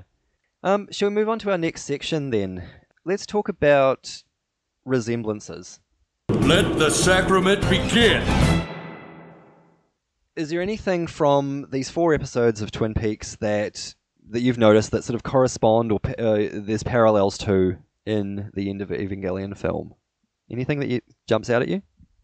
a character named Ray is a pawn in this grand scheme, and it fulfills their purpose. yes, yes, yes. A character named Ray. That's great, and also a character named Ray through external machinations ends up in an extra dimensional space. Yeah. That's great. That's really cool. That's really cool. I felt like fuck yeah when I realized that he's also named Ray. Ah! yeah. Awesome. No, that's cool. I didn't have too much.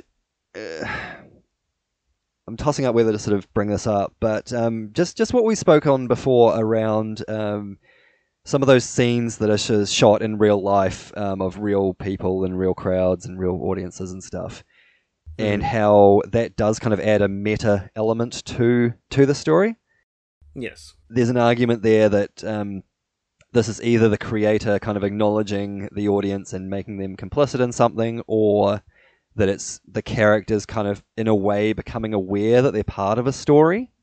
hmm I feel like, and you're going to hate this, I feel like there's a parallel with that in Audrey's, Audrey and Charlie's story. Because, and without getting too far into the weeds, there is a, a reading there. Audrey's story is a meta narrative, and there's some awareness of her being a character in a narrative. Yeah, again, you're gonna hate this. And it's just it's just little things like at some point Charlie says something about something to her about you know well you know Audrey do I have to end your story now, which kind of throws her for a loop. There's also the fact that Eddie Vedder's um, song, or Eddie Vedder, is introduced at, at the Roadhouse by his real, actual birth name, hmm which people have interpreted as being, well, you know, is this perhaps set in our real reality hmm because of that? Also, the fact that Audrey's dance is referred to by the MC at the at the Roadhouse. Yeah. There's a scene. There's a scene in the original series where she dances to that music, and the name of the track on the official like soundtrack is Audrey's Dance. So the the name of that track is Audrey's Dance, and yeah, there's this analysis that um, you know the fact that it's referred to as that within the narrative is a is a meta commentary on the real song as it exists in the real world. So hmm I mean, again, this is all open to interpretation. There's no sort of clear answer on any of this bullshit. But Yep. that was a little parallel that I found. Is there's there's inklings towards perhaps there's something at a meta level going on in both of these both of these texts. Nice. Let's let's plug on ahead. Let's um let's start wrapping this up. So the next couple of episodes that you'll be watching, Vinny, are the finale. The two part Yep. finale. Part seventeen, the part dictates the future, and part eighteen, what is your name? Um, I thought it might be fun to do a little bit of wild speculation about what we and you might see in the next two hours of, of the final two hours of the return. Yep. So what I'm going to do is I'm going to throw out a bunch of kind of scenarios or questions or ideas. We'll use it as a springboard for a bit of a discussion, but I want you to give me kind of a percentage chance that we might see this. So, you know, if something you think is really, really likely, it might be 90 or 100%. Um, if it's absolutely not going to happen, it's maybe like a, you know, 10% chance of it happening. Yeah. First scenario Do you think in the next two episodes we're going to get any more or any kind of resolution to Audrey's storyline? What percentage? Zero percent. Zero percent. Zero percent. Zero percent? So you think what we've seen now is the end of Audrey's. I wouldn't be surprised if it was the end. Okay, maybe I'll bump that up to ten percent. Maybe it'll just one more scene of just nonsense. But yeah, I don't. I have zero faith in that being tied up in a nice little bow for this finale. Cool. What percentage of a chance do you think that the the green glove will play a role in the finale? I'm gonna say a solid sixty percent. Yeah. In what way do you think? I think he's gonna break out of there because clearly he he's like the, the might of ten men. He just break out because shit's going down in the sheriff's station, and he's there to help. That's what my prediction is. Okay. Do you think we'll get any more with Diane?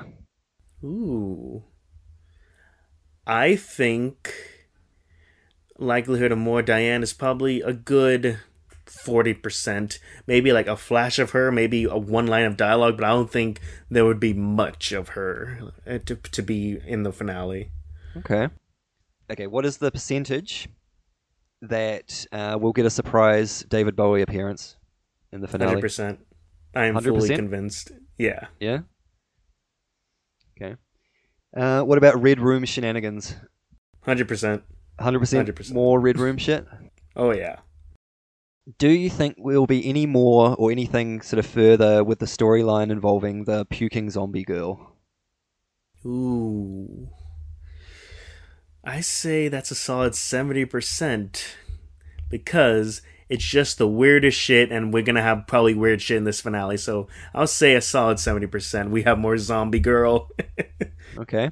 What do you think that we'll go to any new any new locations that we haven't been to before? Ooh, that's a good question. Um. Hmm, new locations. I'm gonna say.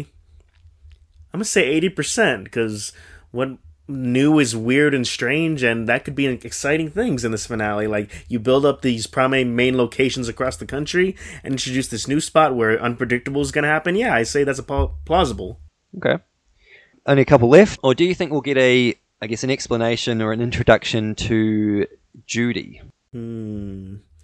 I think probably 80% we get something about who Judy is or how she pertains to all this, yeah.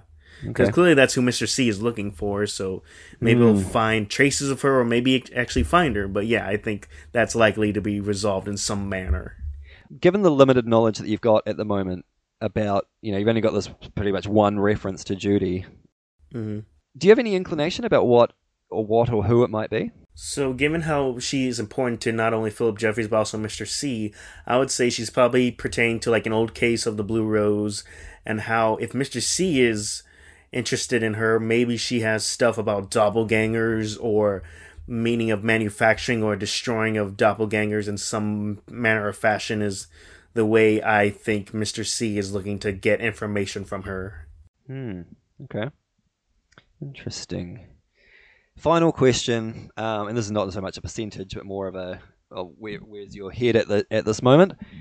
Do you think that the ending of Twin Peaks: The Return, are we going to see a happy ending, or a tragic ending, or something else? So, I was thinking a lot about this, given that I only have two episodes left. I think episode 17 will be a normal, normal-ish, you know, range of episode for what we, what we've gotten earlier.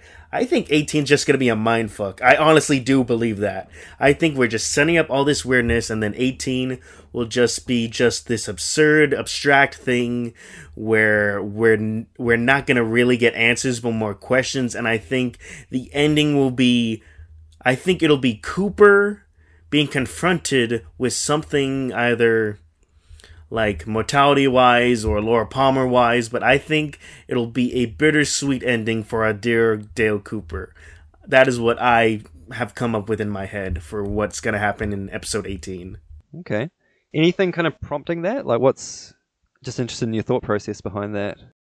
Just because I feel like episode 8 can't be just the only mindfuck in this entire all and where else to do a mindfuck but the finale where you expect like this grand finale all these characters coming together big shootout big battle whatever you have but honestly you can just do something so abstract and different in the finale with all, with just how different episode 8 was just all these things where it's it's guide it's clearly guiding you know the Mitchums and Cooper going to Twin Peaks and then Mr. C being out there probably heading to Twin Peaks as well and then just you can set the expectations for this final confrontation and then just blow those expectations away with red room shit or just weird other dimensional shit that I think the finale will be. I mm. I I hope it'll be something as awestrucking as I thought episode 8 is cuz episode eight is probably I still after digesting it for so much and watching it watching parts of it ever since then, I think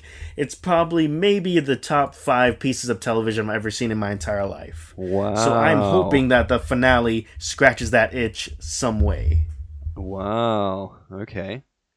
I'm not going to give anything away about what's going to happen in these next um, in these next in these final two episodes. Yeah, these did come out um, at the same time. So both episodes oh, were released nice. um, as a double. And yeah, a lot of reactions in the fan community following these two episodes. Yeah, so cool. Thank you for running through that, uh, Vinny. Well, here, let me ask you some questions about it's in the reverse order of this, so yeah, I can absolutely. ask you questions about. Ba- okay, so given what you've seen of the rebuilds and how the other ending of Evangelion is, do you think there mm. will hmm. be a large mecha battle in 3.0 plus 1.0? I feel like there will be, mm-hmm. um, and I'm basing that on the next time on um, thing from uh, 3.33, mm-hmm. um, where there was that was pretty much the only footage that we had was you know a bunch of robots fighting each other. Um, mm-hmm. So I'm I'm picking that there will be. I'm picking that's going to be at least ninety percent. All right. How likely are we going to see Shinji be a one little bitch in the finale? Um, hundred and fifty percent. Mm-hmm, mm-hmm, mm-hmm. no question. okay, how likely are we to see Instrumentality Project again as this finale? Hmm. Now that's an interesting question. Mm-hmm. I feel like I feel like we will see an attempt, maybe. Mm-hmm. And without, I'm only just thinking about this now, but considering how I guess poorly received the end of Evangelion was, I feel like they will try something different. Mm-hmm. And I'm wondering if there's if it's going to go down the line of you know it's it's kind of that ticking clock. You know the pro, the human instrumentality project's about to start, but it gets kind of thwarted at the last minute by something. Yeah, I feel like so. I feel like we'll see an attempt, but maybe not a success. Mm-hmm. All right. How likely is Gendo going to be forgiven for everything he's ever done? Gendo will be forgiven. Mm. Yes. I don't know. I mean, he's done a lot of shit. He has done a lot of shit. I guess it would be. I guess the question would be, whose role is it to forgive him? Mm-hmm. Would it be mm-hmm. Shinji's role to forgive him, or would it be Rei's role to forgive him? Mm-hmm. Um, given what I know about biblical narratives and mm-hmm. that, I feel like there's probably a good chance that he will. I feel like there's probably a good chance mm-hmm. that he will repent, perhaps. Maybe it'll be like a um, end of Into the Spider Verse kind of situation where you know they're trying to orchestrate this in ulterior dimension to reunite with a loved one. Mm-hmm. and maybe he'll see the error of of that, and you know how selfish he's been, and maybe he will. Maybe he will repent, and maybe he will be forgiven. Um, I'm going to put that at a solid fifty percent. It could go either way. How about will Misato hit on Shinji again? Ooh, I mean, she's only really done it this one time, really, hasn't Mhm. she? Yeah, Yeah. I'd say that's pretty. I'm going to put that pretty low. I'll say Mm. twenty five percent. Okay. Do you think Shinji gets a happy It's probably going to ending, be. a sad ending? It's, it's probably just going to be like she's probably just going to throw herself at him. well, he's technically of age now. He's in his late twenties, apparently, because of the time skip. So, Oh shit! Yeah, you're right.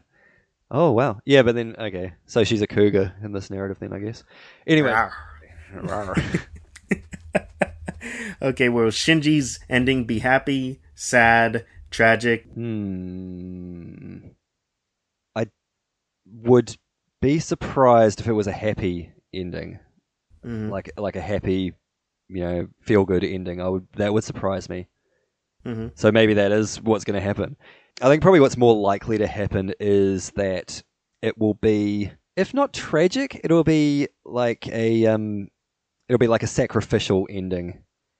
Mhm. And what I'm basing that on is, I mean, I I, I don't think that Anno is the kind of guy that would sort of wrap everything up in a nice bow, Mhm. especially if he's taken 12 years to craft the film he wants. and also the fact that I mean Shinji in a way is kind of playing this Jesus type of character who as we all know was kind of crucified for man's he sacrificed himself essentially to Mhm. for the benefit of mankind. I feel like it'll be something similar. I feel like it'll be kind of a sacrificial ending. So Shinji's fulfilling his destiny but at great expense and probably at the cost of his life. Hmm, interesting, interesting.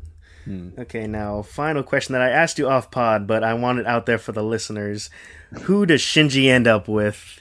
In between the decade of this final entry coming, all the shipping wars, who does Shinji end up with? Asuka, Rei, Misato, Mari, Nursing Girl, Kaworu comes back to life, his head exploded, but he's gay for him. Who does Shinji end up with? You know what? I'm going to go out on a limb here, and let me be upfront. This is not uh, this is not this is not behavior that I endorse.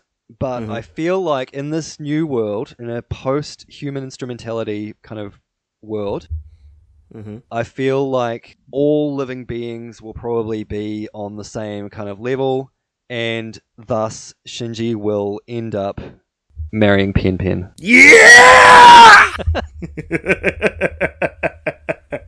Good man. I know no pen pen in End of Evangelion. No, there. wa- Oh, there was there was a quick. Wasn't there a quick? I think I think it was like a group photo of them all, and he was. It was a in group photo, Yeah, but no yeah. actual him. No pen pen, no Mari. Yeah, yeah. yep. No, he's going to end up with Pen Pen. Uh, I I will maintain that Pen Pen is going to have a some kind of pivotal role. Although fuck, it's been 14 years. Is he still alive even? Shit. Mm, Didn't even think of that. Huh. yeah. Yep. No, Pen Pen's coming back. Yeah, Pen Pen's key to all of this. I'm putting it out there. I'm going to Hell stick yeah, with that. dude. And my final question is Do you think there'll be a song as good as Komm Süsser Tod or the one in 2.22 that's going to play over a tragic event in the finale? Yeah, I reckon. I mean, whoever the music director was on this, they're doing a bang up job. I think they're gonna, I think they're gonna nail it for this one as well. I reckon there'll probably be a track which is as good for sure. Yeah, that's hundred percent. All And I'll be cool. dis- I'll be disappointed if there isn't. Speaking of music, though, let's let's wrap this up. We usually end these episodes with a little bit of music because Spotify lets us do that. So I've got a couple of tracks which I well, I've got one track which I think um, would be good to play. But um, Vinny, have you got anything that you want people to hear? yes, I want people to hear Komm Süsser Tod by Oh. Arianne. Huge surprise there. Yeah, I no. think it's interesting to listen to it out of context of the visual and just dissect it at, by itself. Just Yes. someone alone listening to it with their eyes closed and just absorbing it as a piece of art. Yeah, absolutely. I'd echo that. So yeah, put put the headphones on and listen to listen to this one. It's a goodie. Now I'm going to pick a song by a band that appeared in the in the return, uh, the Veils. So this this band played during the scene that you spoke to, where the girl was crawling along the floor and then screams. Mm. Yeah. They, the guy from the Veils is to my, to my knowledge at least, the only or the single New Zealand person in Twin Peaks: The Return. Hmm. I don't think he was. I don't know if he was even born here. He, he grew up here. Um, we grew up between Mm. here and um, and the UK, I think. Um, but he's the sole New Zealand uh, connection to to Twin Peaks: The Return. So I'm going to suggest a song from them. It's a song that's quite, which is a little, fairly different from the one that they played in The Return. Um, but I'm going to Mhm. pick a song off the 20, 2006 album. It's called "Advice for Young Mothers to Be," and it's it's similarly like a cool little pop ditty with some not as bleak lyrics, but some sort of somber kind of lyrics, I guess. Yeah. Um, yeah, so that's that's a cool little vibe. And you know what? Fuck it. Let's let's put on "Seal My Sunshine" as well. I'm gonna chuck that in well. Yeah, it's a fucking jam. I love it. I think one year it was my most played Spotify song for the year. awesome. Have you got anything else you want want the people to hear, Vinny? Um, I'll go for the other defining musical track from a movie I've seen that's animated. Um, All Star by Smash Mouth from Shrek. The soundtrack to the apocalypse. Yep. Somebody. Body. okay. That's enough of that nonsense. Pro- we can probably leave it there. yeah, we can. Thank you so much for listening, everybody. This has been a blast to record this episode, and um, yeah, we hope you've enjoyed it. If you have enjoyed it, um, get us get in touch with us. Um, we can be reached on our um, typo-ridden, incorrect email address, tp semicolon e at gmail.com. And yeah, tell us what you thought. Did you enjoy the, the end of Evangelion? Did you really love Audrey's storyline in The Return? Do you think the seven minute song um, that I've forgotten the name of already is not a good song? Let us know. Yeah, drop us a line and we'll talk to you next time. See you, Vinny. Bye, boy.